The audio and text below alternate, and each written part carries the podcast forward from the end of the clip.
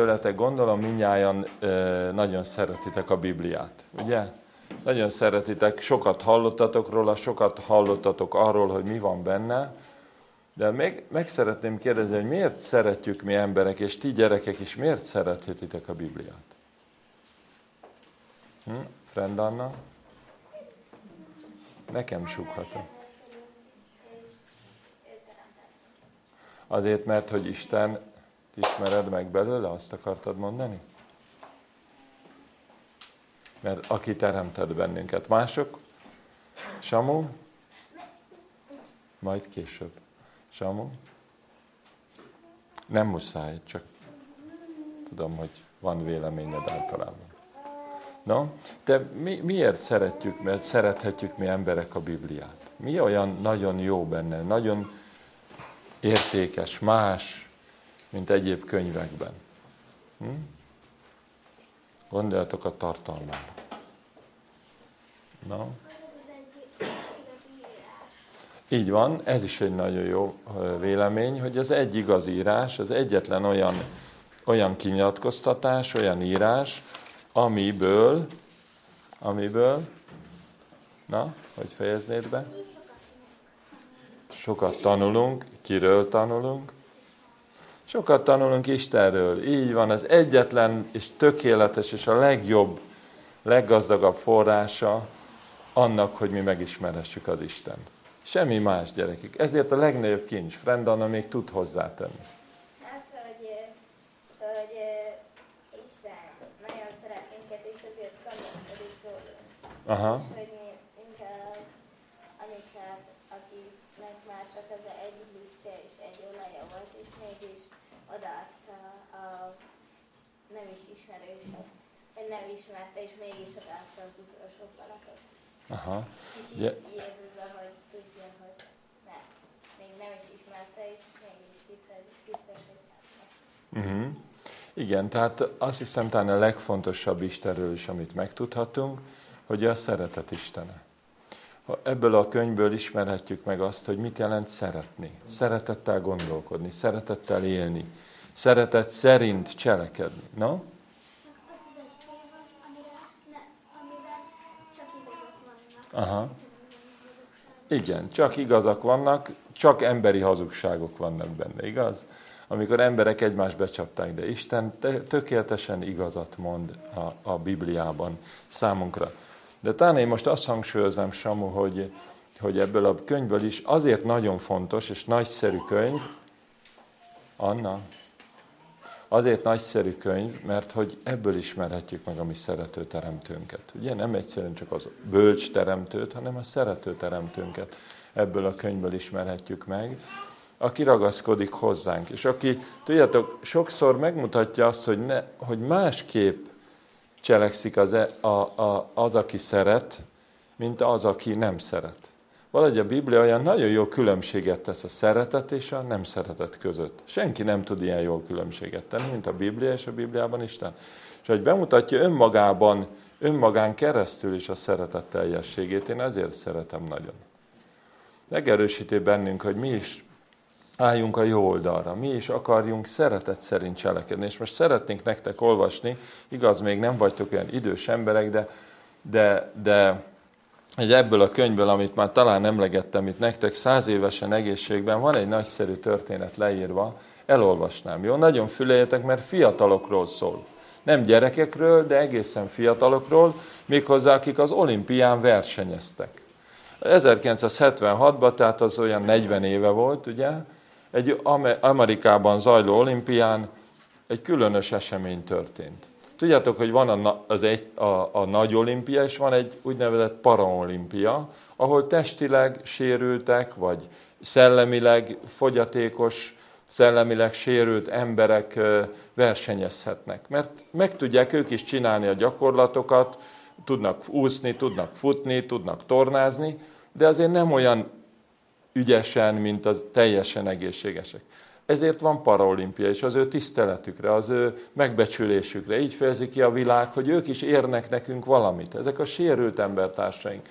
És volt egy különös esemény ez, az egy, ezen az olimpián. Elolvasom, hogy mi. kilenc mentálisan, tehát szellemileg vagy fizikailag sérült versenyző sorakozott fel a rajtvonalnál a száz méteres síkfutáshoz. A startpisztoly hangjára mindannyian futni kezdtek, ahogy csak bírtak. Mindannyian, kivéve egy fiút, aki aztán elbotlott, párat bukfencezett, majd sírni kezdett. Ahogy meghallották a sírást, a többiek közül néhányan megálltak. Megfordultak és visszamentek a fiúért. Egy dankóros kislány, ő egy kicsit szellemileg e, sérült, egy dankóros kislány lehajolt hozzá, és puszit adott neki, majd azt mondta, ez jót fog tenni. Aztán mindannyian egymásba kapaszkodtak, és együtt sétáltak el a célvonalig. Az egész stadion állva ünnepelt jó tíz percen keresztül. Ugye milyen az, hogy szeretetből cselekedni? Ugye milyen szép példát adott ez a kis sérült lány arra, fiatal lány, hogy, hogy, hogy mi az a szeretet. Ugye az, amikor együtt érzünk valakivel, mikor megsajnáljuk a másikat, mikor fontos, hogy ne csak én győzzek, nekem legyen jó, én nyerjek, hanem a másiknak is jó lehessen. Mikor azon dolgozol, hogy másoknak is sikerüljön az, amit te is jónak látsz, amiben te is szeretnél részesülni. Réges-régóta már nézegetek időnként egy rövid kis filmet, és nem tudtam, hogy a mögött a kis film mögött van egy valóságos történet, és ez. Na most megnézzük ezt a kis filmet, jó? Talán már láttátok többen, az a címe Az igazi győzelem, a YouTube-on meg lehet találni. Nézzétek meg, jó? Eljövök innét. Ezt a villanyt itt, köszönöm.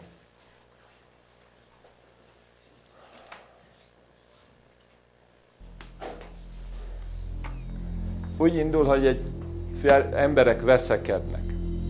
És az, aki veszekedett és mérges volt, elment egy parkba és leült egy fára, és észrevesz valamit nem messze őtőle. Egy különös rendezvény.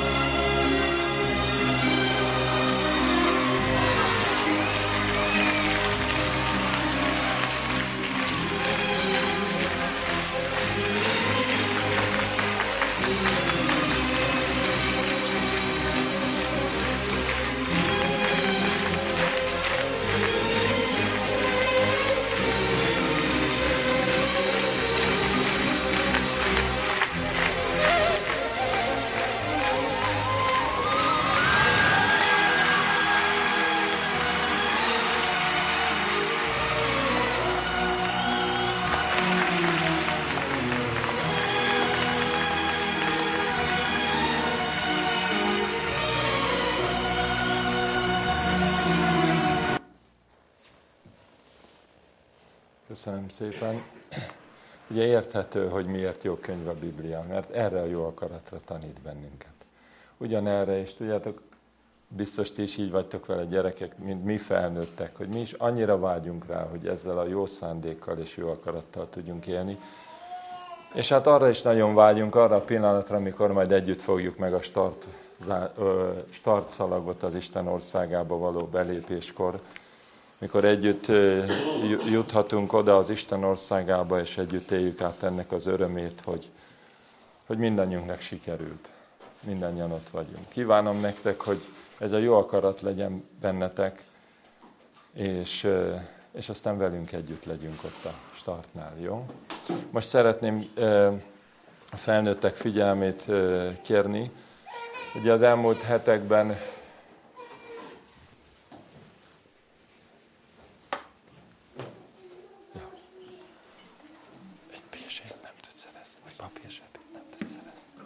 Az elmúlt hetekben ö, ö, volt egy-két nagyszerű dolog, ugye, amiben, amivel foglalkoztunk. Az egyik az ima hét anyaga, gondolom, hogy remélhetőleg mindjárt át tudtátok olvasni, és foglalkoztatok vele. És el tudott gondolkodtatni bennünket azon, hogy hogyan is épüljünk tovább a személyes hitéletünkben, és hogyan épüljünk a, abban, amire elsősorban a figyelmet irányította ez a, az ima hét anyaga, a, köz, a misszióra, a személyes, egyéni és a közös missziószolgálatunkra. A másik pedig ez a reformációs emlékév kezdete, tehát hogy jövőre, egy év múlva ilyenkor ötszáz éves lesz a reformáció. Luther Bátor tettére emlékezünk, és az egyházunk, a közösségünk elindított itt Magyarországon is egy ilyen reformációs emlékévet. És hát azon is lehet gondolkodni, felhívást is hallottunk arról, hogy határozzunk el ö, ö, reformációs célokat az életünkben, legyenek reformációs törekvéseink. Mondjuk ki magunknak is, hogy miben szeretnénk reformálódni. Ugye mit jelent a reform? Azt jelenti, hogy visszatérni az alapokhoz, az eredeti formákhoz, megvalósítani azt, amit valamikor sikerült, amit követtünk, cselekedtünk, vagy ha nem mi, akkor az elődeink, a hitbeli elődeink, akár az apostoli korban a jó alaphoz visszatérni, de nyilván ezt nem lehet megújulás nélkül, ahogy Ellen White is írja, hogy reformáció és megújulás kéz a kézben vannak egymással. De reformálni úgy gondolom az egyéni, a közösségi életünkben egyaránt szükséges, és még a harmadik téren is, amiről az imahét szólt, a missziószolgálatunkban. Tehát persze, ha az egyéni és közösségi reformáció végbe megy, ha ott elindulnak folyamatok, az kifoghatni a bizonyságtételünkre, a bizonyságtevésünkre is, a missziónkra is. Néhány kérdést tennék fel, és utána szeretnék majd idézni a Bibliából. Gondolom, hogy sok, annyit hallottunk mostanában erről a bizonyos reformációról, és ebben fogunk élni egy éven át, ebben a gondolatban, és bizonyára benneteket is foglalkoztat, hogy mit tudnánk ezzel kezdeni, egyénileg, közösségileg, és mit tudnánk tenni a környezetünkben élők érdekében, hogy a reformáció hát gondolatát kihasználjuk, úgymond javunkra, és mások javára fordítsuk. Ne csak egy olyan tiszteletteljes megemlékezés legyen, hanem hát akkor valóban reformáció legyen.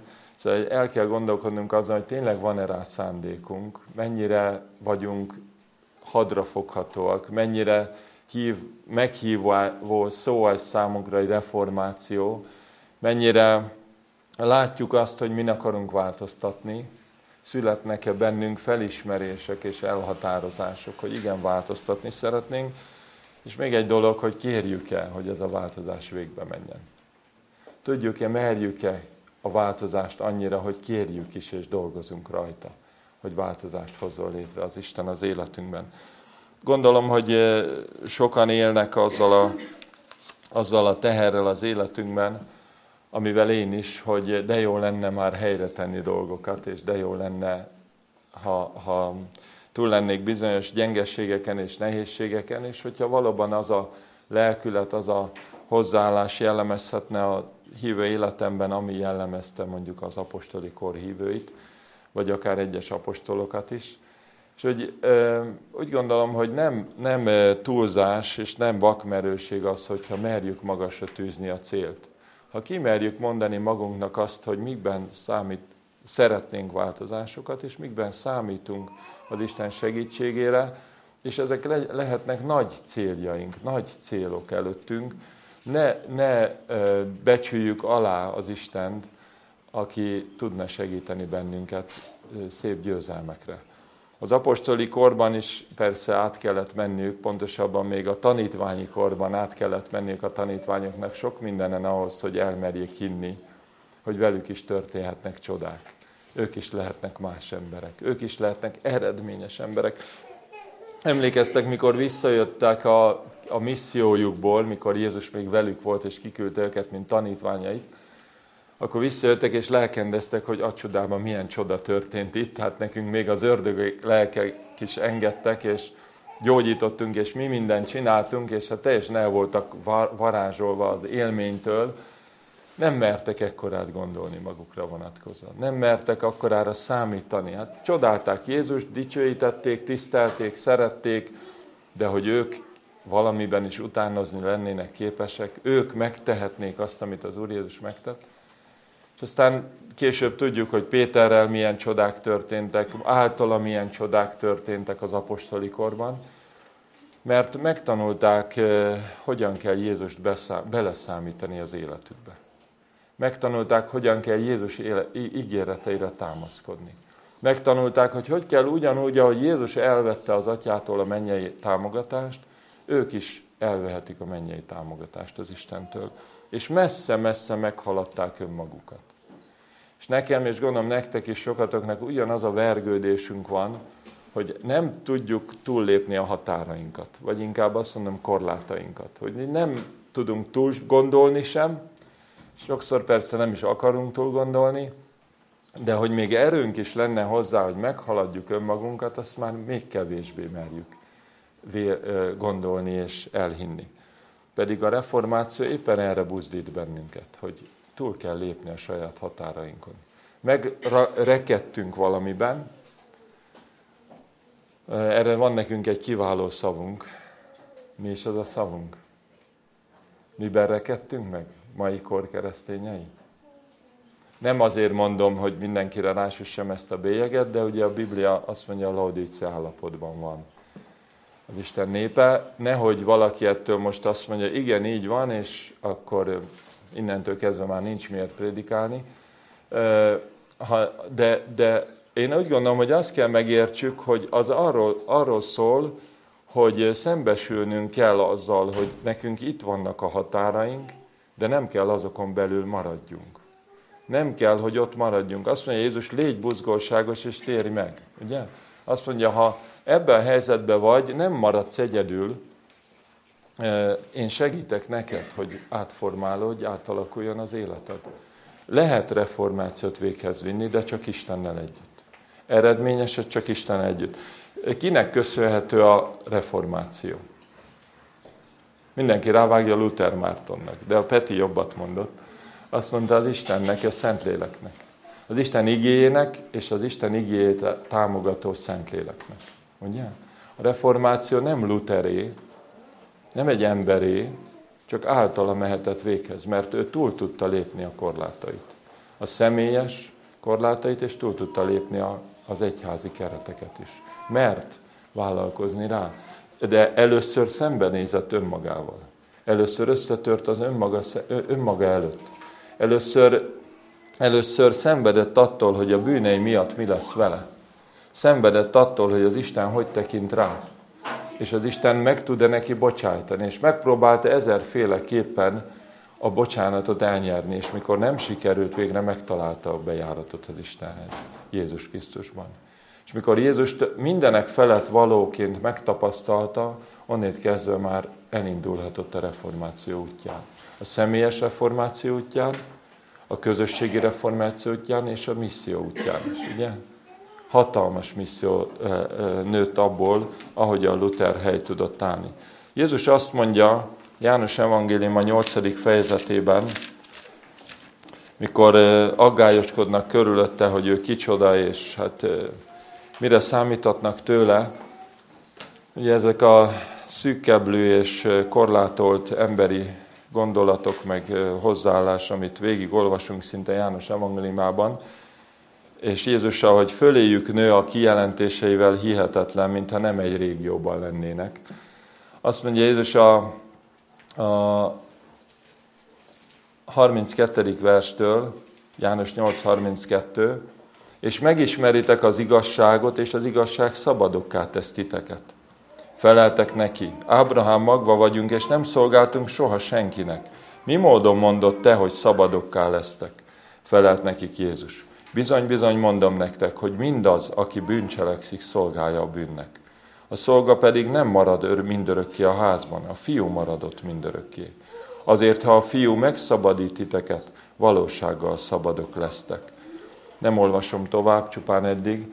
Jézus azt mondja, hogy Luthernek is ezt a, Lutheren is ez a tapasztalat segített, hogy megértette, mi az, hogy a fiú megszabadít. Az igazság által, Krisztus igazsága által hogyan tesz, és az ő igéje igazsága által hogyan tesz szabadokká bennünket a fiú. Hogyan tud ö, átsegíteni bennünket a küszöbeinken, a holtpontjainkon, a korlátainkon, hogyan tud úrrá lenni az életünk felett, és, és megcselekedni azt, amit mi, amit mi legfeljebb becsületesen, jó szándékkal, olyan vágyakozva nézünk, meg sajnálkozva nézünk, hogy szeretnénk, de nem megy.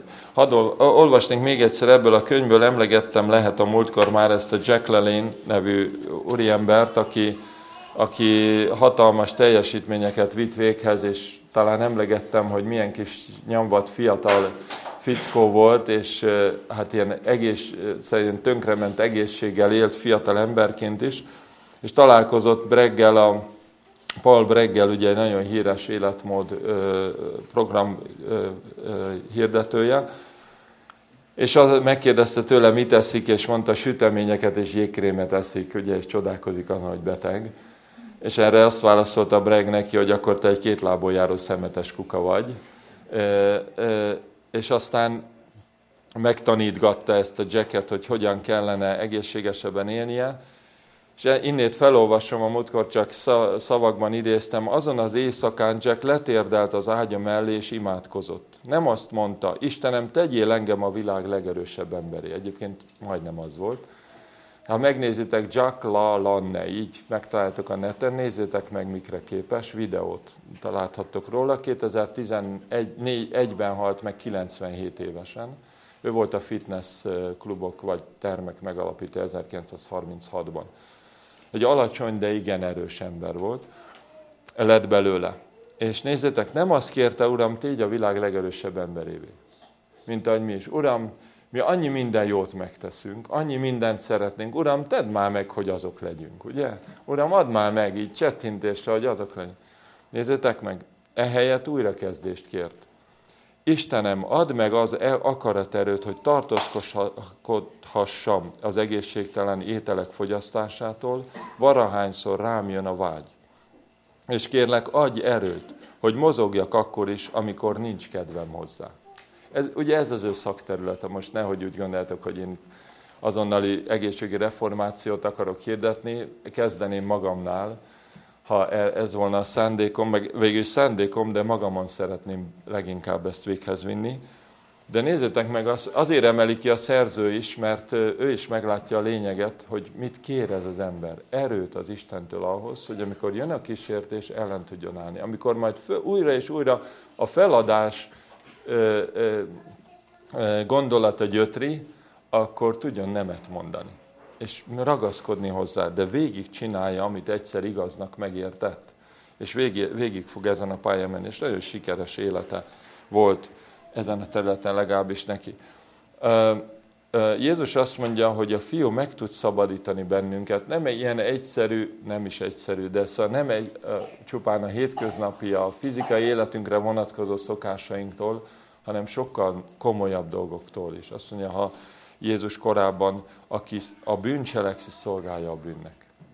Aki fogja bizonyos dolgoknak a lelkében, a szívében, csak abban reménykedhet, hogy Jézus megszabadítja. Csak akkor lehet állandó, maradandó, akkor tud teljesen megtisztulni, és akkor tud megújulni, és az életében megreformálódni, hogyha Jézushoz fordul. Nagyon szeretem Márk evangéliumában azt a szakaszt, kérlek, lapozzatok oda, a tizenkettedik fejezet. ami egyszerre csodálatos útmutatás, egyszerre olyan vészharang kongatás ereje is van, Márk tizenkettő.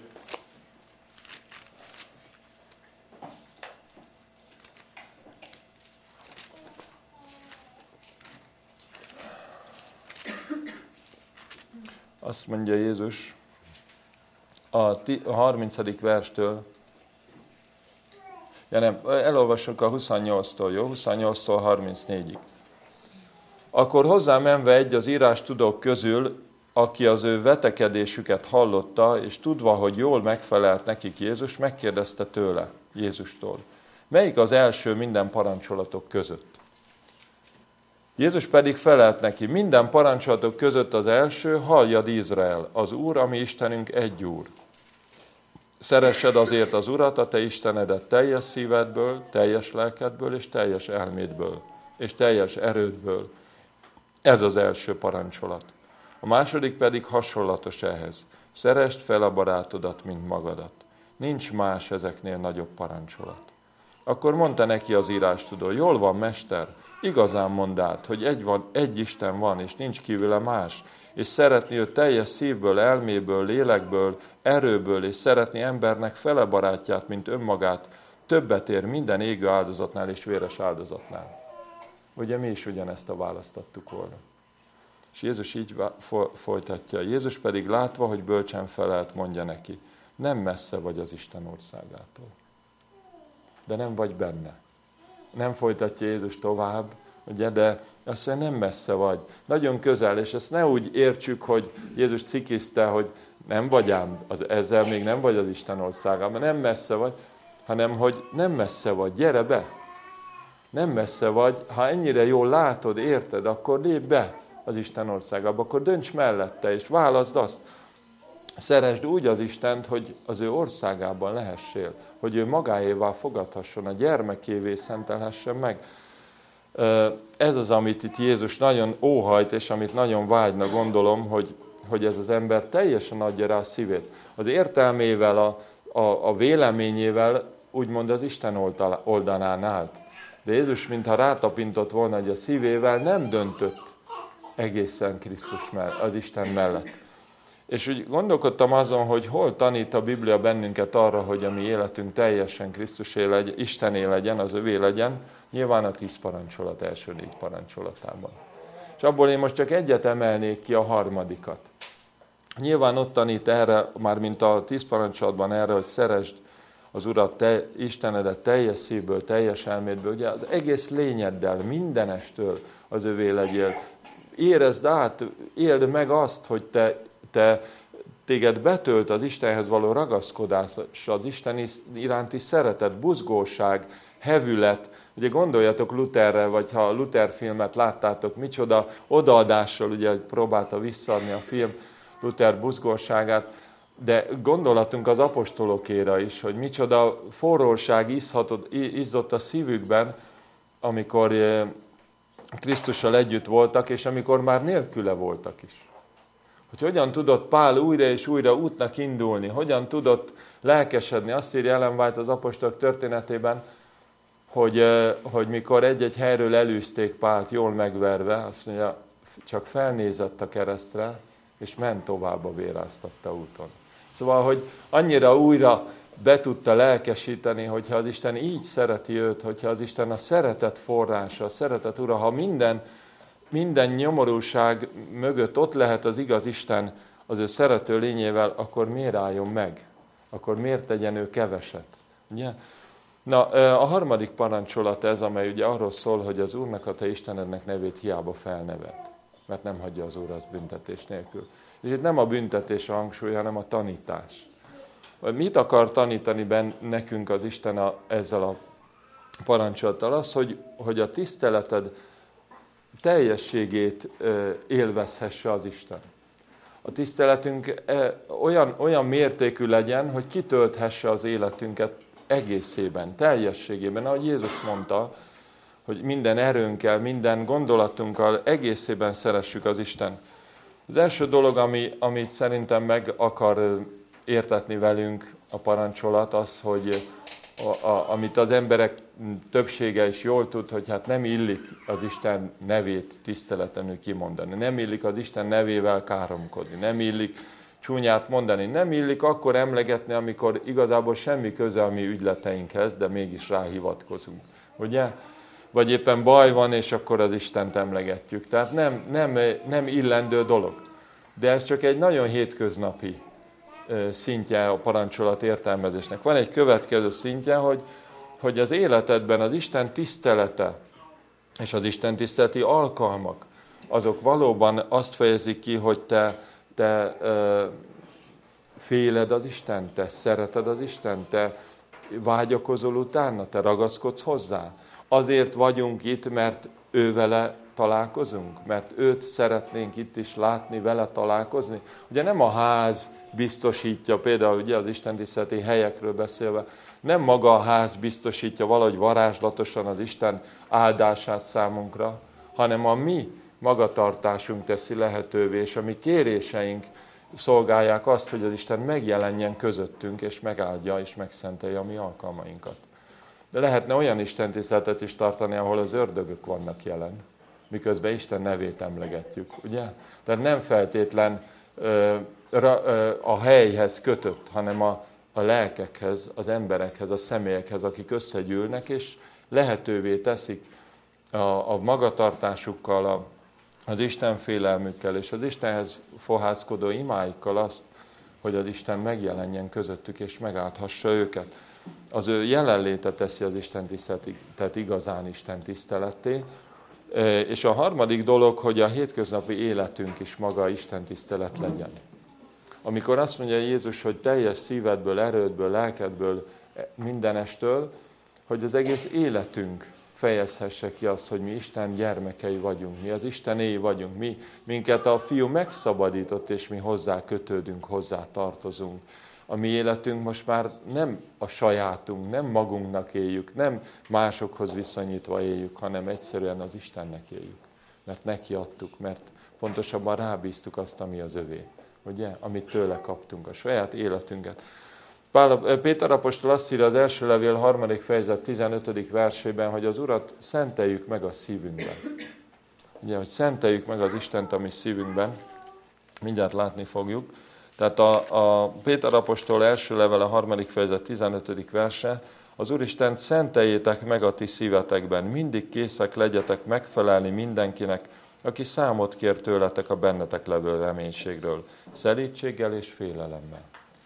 Ugye a, ref, a, a reformáció, vagy az Istenfélő élet valós, valódisága, az el, abból elmaradhatatlan a bizonyságtétel, a misszió.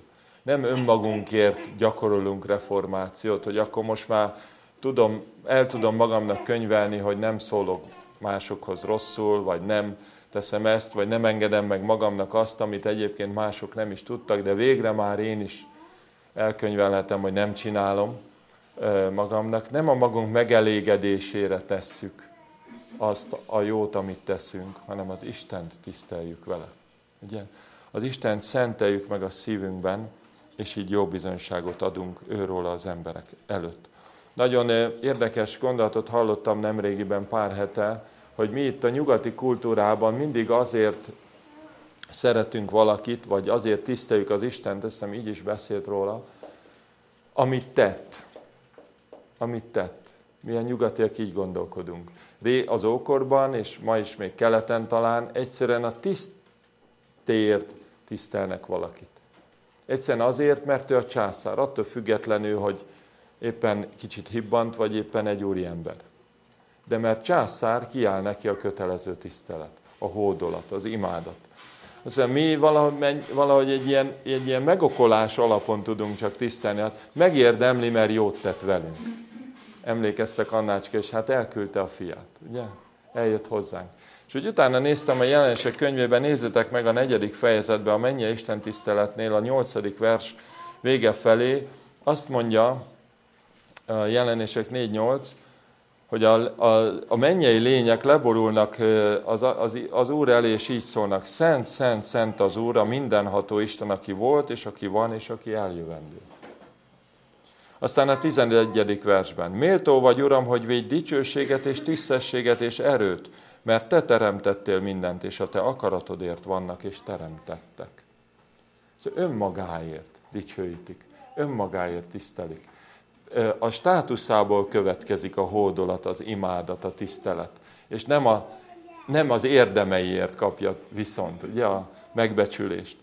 De érdekes, hogy erre is kitér, mert mikor el, bemutatja azt a, a hétpecsétes könyvnek a felnyitását, akkor megjelenik ez a gondolat is, de csak ezután, hogy miért méltó a bárány is a tiszteletre, a tizenkettedik vers öt tizenkettő, ezt mondják nagy szóval a mennyei, mennyei, mennyben a lények. Méltó a megöletett bárány, hogy vegyen erőt és gazdagságot és bölcsességet és hatalmasságot és tisztességet és dicsőséget és áldást. Vagy a tizenharmadik vers vége, a királyi székben ülőnek és a báránynak áldás és tisztesség és dicsőség és hatalom örökkön örökké.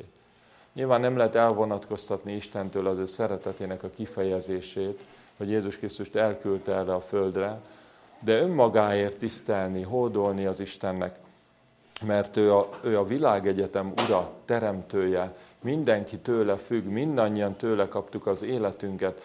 E, ezen alapon már meghajtani előtte a fejünket, őszinte imádatra. Azt mondja Jézus, tiszteld az Urat teljes erődből, szeressed az Urat teljes erődből, teljes szívedből, lényedből, mindenestől. Nagyon fontos, és e, megértenünk ezt is. És nyilván az embert különös hódolatra indítja az, hogy Jézus Krisztus el, eljött erre a földre, és hogy meghalt ezért a nyomorult emberi világért. Hogy, hogy így fejezte ki az Isten azt, hogy meg szeretne menteni, mindent kész megmozgatni azért, hogy a mi szívünket jobb belátásra és a bűntől való szabadulásra segítse el. Ugye? És a, hogy, a, hogy a szívünket úgy átformálhassa, hogy tényleg fölé ébredjen bennünk ez a viszont szeretet, ez a ragaszkodás, ez a hódolat és tisztelet. Egy idézettel szeretném befejezni, a Nagy Orvos Lábnyomán című könyv hetvenedik oldalán fogjátok megtalálni, ha megkeresitek. Nézzétek meg, ahogy Ellen White megfogalmazza azt, hogy, hogy milyen csodálatos munkát tud elvégezni a mi szívünkön Jézus. Ide állok, elnézést. Az a szeretet, amellyel Krisztus árasztja el az ember egész lényét, éltető erő. Gyógyításával megérint minden létfontosságú szervet, az agyat, a szívet, az idegeket, ezzel lényünk legmagasabb rendű képességeit tevékenységre serkenti. Száműzi a lélekből a bűnt és a bánatot, az aggódást és a gondot, amelyek felőrlik életerejét. Ez a szeretet derűt és nyugalmat hoz. Olyan örömöt ültet a lélekbe, amelyet semmiféle földi dolog nem tud elrontani. A Szentlélek örömét. Gyógyító, éltető örömet. Uh, ugye nagyon-nagyon uh, megszívlelendő uh, kijelentése ez, és Ellen White-ot érdemes olvasni, én nagyon sokszor kell, hogy olvassam, és jó, hogy kell, hogy olvassam, mert sokat segít rajtam, de olyan szépen foglalja össze azt, hogy a megtérés, az Istenhez térés, az Istennel való megbékélés Jézus Krisztusban, a Krisztusra találás élménye milyen csodálatos megújulást tud hozni az életünkben. Azt mondja, hogy az értelmet, a szívet, de a, a szerveinket képes meggyógyítani. Teljesen meg tudja újítani az emberi lényt.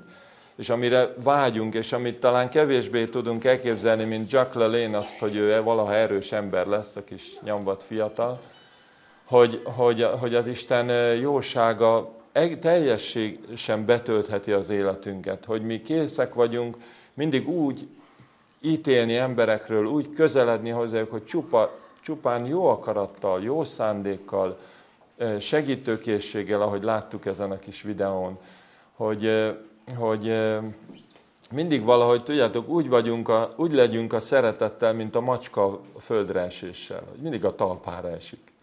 Hogy nem, hogy nekünk olyan nehéz, én legalábbis nagyon sokszor a hátamra esek, fáj is, hogy úgy nem... nem Nem jön úgy automatikusan, hogy talpra esünk, hogy úgy szeretetre esünk, hogy úgy szeretetből cselekszünk, hogy ugye leginkább ez otthon megy a nehezebben, mindenhol máshol könnyebb eladni magunkat, de hogy, hogy, hogy olyan csodálatos volna ez a reformáció célkitűzéseink között ott lenne, hogy kezdjük a legszűkebb körben, és aztán kiterjed a legtágabb körbe, mondjuk Óbuda harmadik kerületére, hogy, meg a munkahelyünkre, ha nem itt van.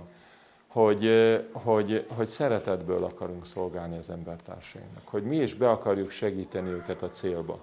Hogy készek vagyunk arra, mint velük együtt botorkáló, botladozó, nyomorult, mindenféle szerelvénnyel összerakott emberek, ugye? Mi is így megyünk az Isten országa felé. Segítsen minket, hogy meg tudjuk ezt valósítani. Amen.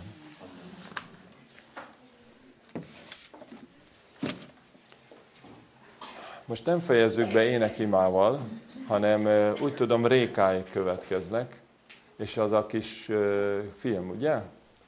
Elnézést, én késtem az ígéretem. Van fél órája mindenkinek, aki itt van? Jó, akkor